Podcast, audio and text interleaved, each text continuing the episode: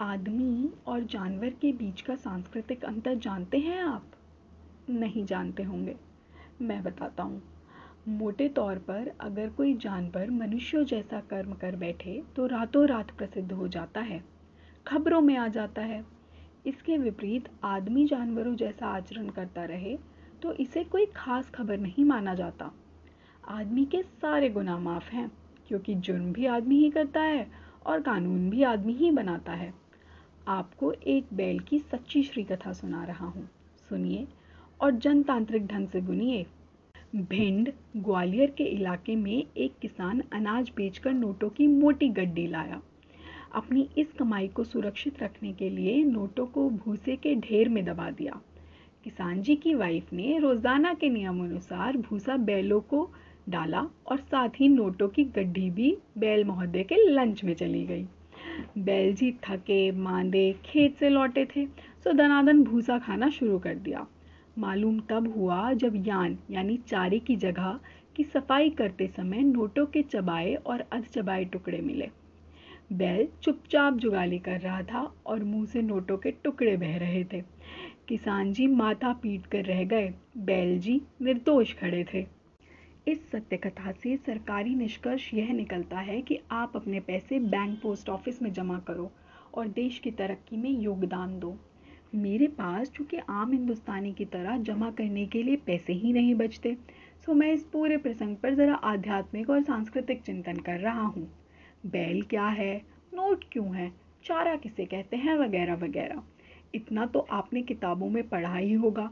कि हमारा भारत एक कृषि प्रधान और राजनीति प्रधान देश है। दोनों ही क्षेत्रों में बैलों की कोई कमी नहीं।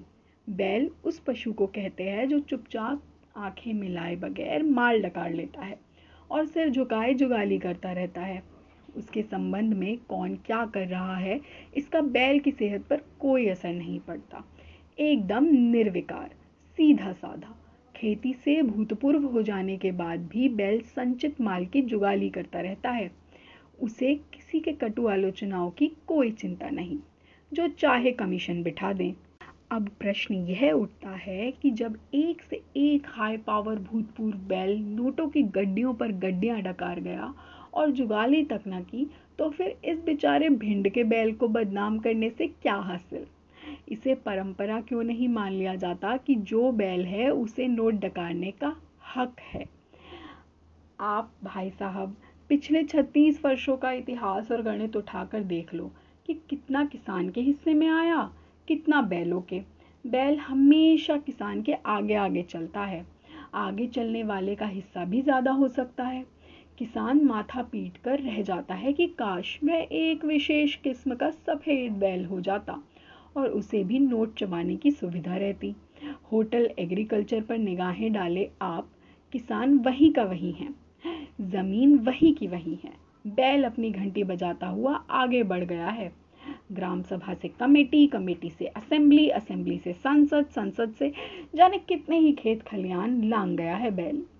किसान की आँख में अब भी उतने ही आँसू हैं जितने गांधी बाबा या लॉर्ड कर्जन के टाइम में थे। हाँ बल्कि कुछ ज़्यादा ही। मैं यहाँ पर उन किसानों की बात नहीं कर रहा हूँ, जिन्हें कृषि विकास प्रदर्शनियों के पोस्टरों में बीवी बच्चों के साथ हँसते गाते दिखाया जाता है। वे सब नुमाइशी और काल्पनिक किसान हैं, जो सिर्फ़ पोस्टरों पर सचते हैं, हल नहीं चलाते। उधर हर बैल हर किसान से अधिक पावरफुल होता है। बैल बनते ही वह अपनी शक्ति आंक लेता है और किसान के भूसे के साथ साथ उसके नोट भी चबा लेता है। किसान खामोश रहता है। वह जानता है कि इतिहास हमेशा बैलों से बनता है, किसानों से नहीं। बैल की एक खास खूबी यह भी होती है कि चाहे वह किसी रंग का हो, खुद को किसानों का सच्चा हमदर्द कहता है। किसान घबरा जाता है कि बैलों की इस भीड़ में सच्चा बैल कौन है? उनकी आत्मा जानती है कि चाहे कोई सा भी बैल क्यों ना हो, चारे के साथ उसके नोट ज़रूर चबाएगा फिर भी किसान रैली में जाता है और भेंट देकर लौट आता है। वह जानता है कि बैलों से उसका जन्म मरण का नाता है। बैल ही उसका भाग्य विधाता है। मैंने यूँ ही बाय द वे भिंड वाले बैल साहब से पूछा कि, जनाब, आपने गरीब किसान की साल भर की कमाई क्यों चबा डाली? बैल साहब मुस्कुराए और बोले, चबाना और सींग मारना हमारी आदत है। हम नहीं चबाते तो कोई दूसरा चबा लेता। किसान को नोटों की गड्डी की क्या ज़रूरत? उसे सिर्फ़ अपना कर्म करना चाहिए और फल बैलों के लिए छोड़ देना चाहिए। यही कृषक धर्म है। जमींदारी युग से यही चला आ रहा है। किसान के पास यदि नोट सही सलामत रह गए तो हम बैलों को पूछेगा कौन? वह ट्रैक्टर नहीं खरीद लेगा? श्री बैल के ऐसे श्री वचन सुनकर बैलों के प्रति मेरी आस्था और भी बढ़ गई। किसान का क्या? उसका यही धर्म है कि हर सुबह पीपल पर उगते सूरज की रोशनी में नई फ़सल का ख्वाब देखे और हम डूबते सूरज के साथ अपने सपने दफन कर दे। उसे अपनी सारी उम्र बैलों के चारे का बंदोबस्त करते हुए ही गुजारनी है। इन दिनों बैल और भी सक्रिय हो उठते हैं और अपनी आसमानी हमदर्दी ऊपर से बरसाने लगते हैं। किसान कृतज्ञ हो उठता है कि बैलों की हमदर्दी उनके साथ है। बैलों की आँखों में भी आँसू हैं। उसे और क्या चाहिए?